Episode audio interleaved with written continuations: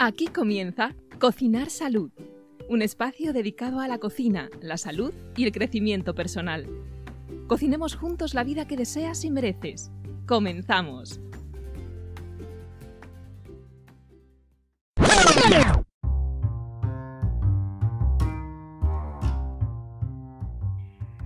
Bueno, bueno, hola, hola Fernando, ¿qué tal estás?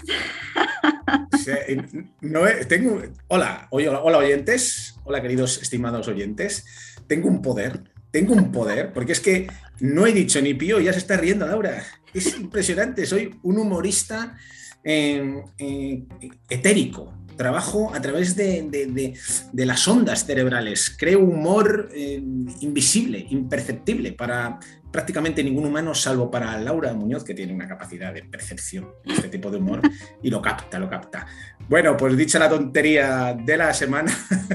Bueno, y hola queridos oyentes, porque es que, ¿qué pasa? Iba a decir hola Fernando, hola queridos oyentes, pero como él se enrolla, no me ha dejado decir queridos oyentes. Así que hola a todos y todas. Espero que estéis preparados para disfrutar de un nuevo episodio de Cocinar Salud, episodio número 6. Em, muy interesante, donde Fer nos va a contar, bueno, pues su experiencia con la cocina saludable y cómo cocinar saludablemente le ha ayudado o en qué, en qué sentido le ha influenciado en su vida, ¿verdad, Fer? Verdad, como un templo, como un templo pero muy grande. Eh, vale, en otro programa sí que me gustaría hablar de qué es eso de cocinar saludablemente, porque decimos cocinar saludablemente, cocinar saludablemente. Bueno, en otro episodio o en varios, porque es un tema que da para largo, hablaremos de esto, porque tiene mucha chicha y mucha amiga, que es la salud y cómo eh, podemos cocinar. Eh, de manera saludable. Bueno, respondiendo a tu pregunta y teniendo en cuenta que tengo 15 minutos nada más, ya, ya 13, ya 13. ¿O 12? O 12, ya me da, ya me da ansiedad, ya me da, ya me da toda la ansiedad, toda la ansiedad, todo el estrés. Tengo el cortisol por las nubes. Tic, tac, tic, tac, tic, tac. Nada, nada. Lo llevo ensayando un mes esto, Laura, no te preocupes. Lo voy a hacer súper rápido y súper bien. Pues bueno, eh, tengo que hablar un poco de mi historia personal, un poquito antes de nada. Yo era una persona muy obesa, muy gorda, como ya sabéis, porque lo he contado un montón de veces. Es, me encanta contar esa parte de mi historia. Pero además tenía muchos problemas de, digestivos y sobre todo una hernia diato que me amargaba la existencia no podía salir de mi casa sin, una, sin un omeprazol tomado, ¿vale? Porque era un día de ardores, era el, infierno en mi estómago. Y bueno, pues di un día con una persona que hoy en día es uno de mis mejores amigos, eh, fisioterapeuta, psiconeuroinmunólogo, coach, bueno, eh, y me dijo en una fiesta, mientras sujetaba un cubata con mi mano. Ah, bueno, bien que nos digas que con tu mano, porque ya me preguntaba con qué lo estaba sujetando. Gracias por la información. Sí, sí. Bueno, es que yo tengo múltiples habilidades. En otro episodio os lo contaré. Pero me dijo, oye, Fer, pues yo le conté todo esto, ¿no? Joder, un ardor, un ardor, porque, ay, madre mía, cómo me duele el estómago. Yo mientras, todo esto mientras bebía cubatas, así, directamente. Es que tengo un ardor, tengo un ardor hoy, que no me tomo el plazor, tengo un ardor.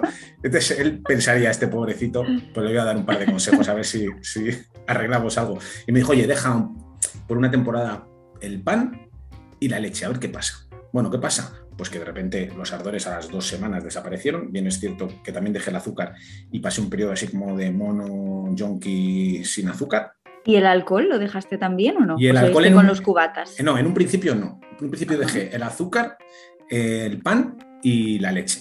Y la verdad es que dio un cambio en mi estómago brutal. O sea, de repente fue como, ostras, ¿qué ha pasado? Bueno, fui a su consulta, me hizo, me hizo ahí un par de sesiones, trabajamos algunos aspectos, entre otras cosas repobló mi flora intestinal, metió enzimas digestivas porque lo tenía bastante hecho polvo, pero descubrí que había una alternativa al omeprazol y a la consulta médica tradicional.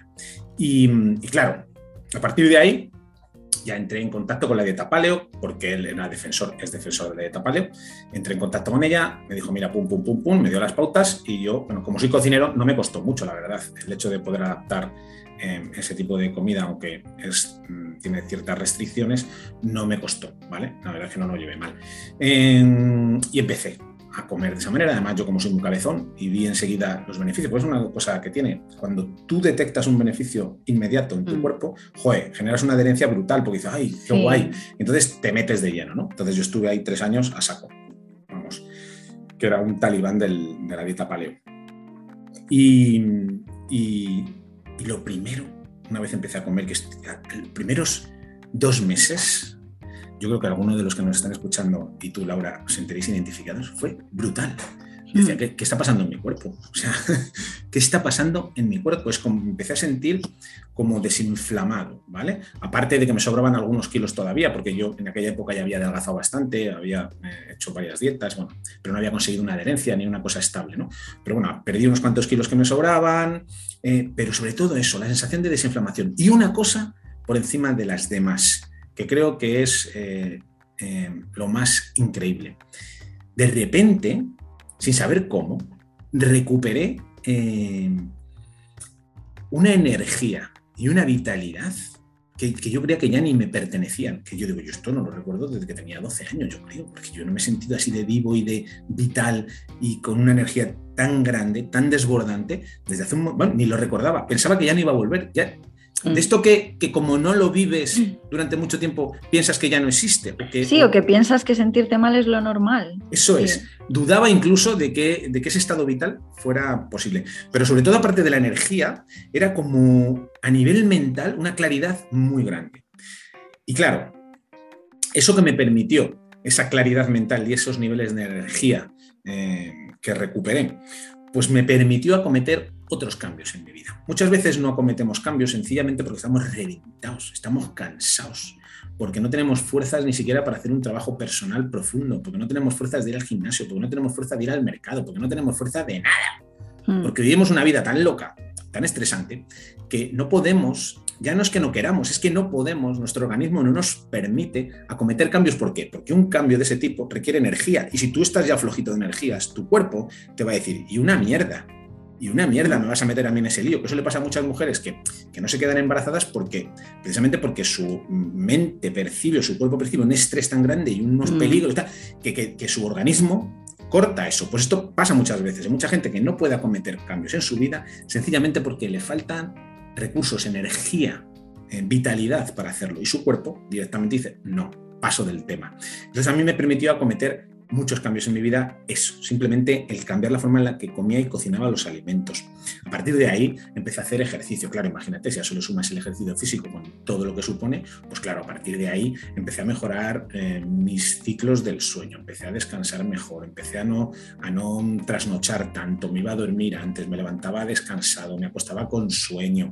A partir de ahí empecé a, a, a devorar libros Claro, porque intelectualmente incluso también empecé a notar cambios, ¿sabes? De esa mente dormida, de repente se despierta, aprende cosas nuevas y, se despierta un hambre voraz para aprender cosas distintas y Claro, y porque además te interesas más por la salud y por todo el mundo, o sea, eso también me pasó a mí lo de leer libros, que en cuanto empecé con lo de la dieta palio, etcétera, etcétera, fue como, meca, meca, déjame leer más porque no me puedo creer que me sienta tan bien, ¿no? Y empiezas a devorar libros y empiezas a mirar más cosas y, y lo que tú dices, que cuanto más energía sientes, cuanta más motivación sientes, mm, más cosas te permite tu cuerpo y tu salud hacer.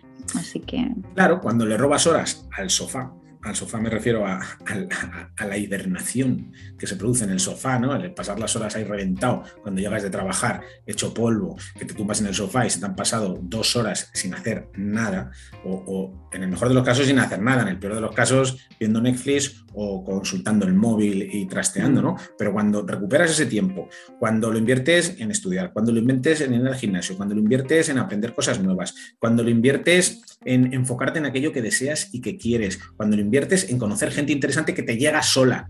Sola, Laura, tú hablabas antes de esto, el episodio anterior hablabas de esto, ¿no? De cómo se abrió un mundo a ti, empezaste a conocer gente y empezaste a, reforzar esos vínculos sociales, claro, normal, porque, porque estás disponible. Es que. Claro, y porque al final eh, empiezas a buscar gente que tiene mm, más o menos los mismos intereses que tú o en su defecto empiezas a plantar la semillita de esos intereses a tus amistades siempre que estén preparadas para que tú les plantes la semilla, ¿no? Y al final empiezas a crear una realidad acorde a lo que tú quieres gracias a, ti, o sea, es así.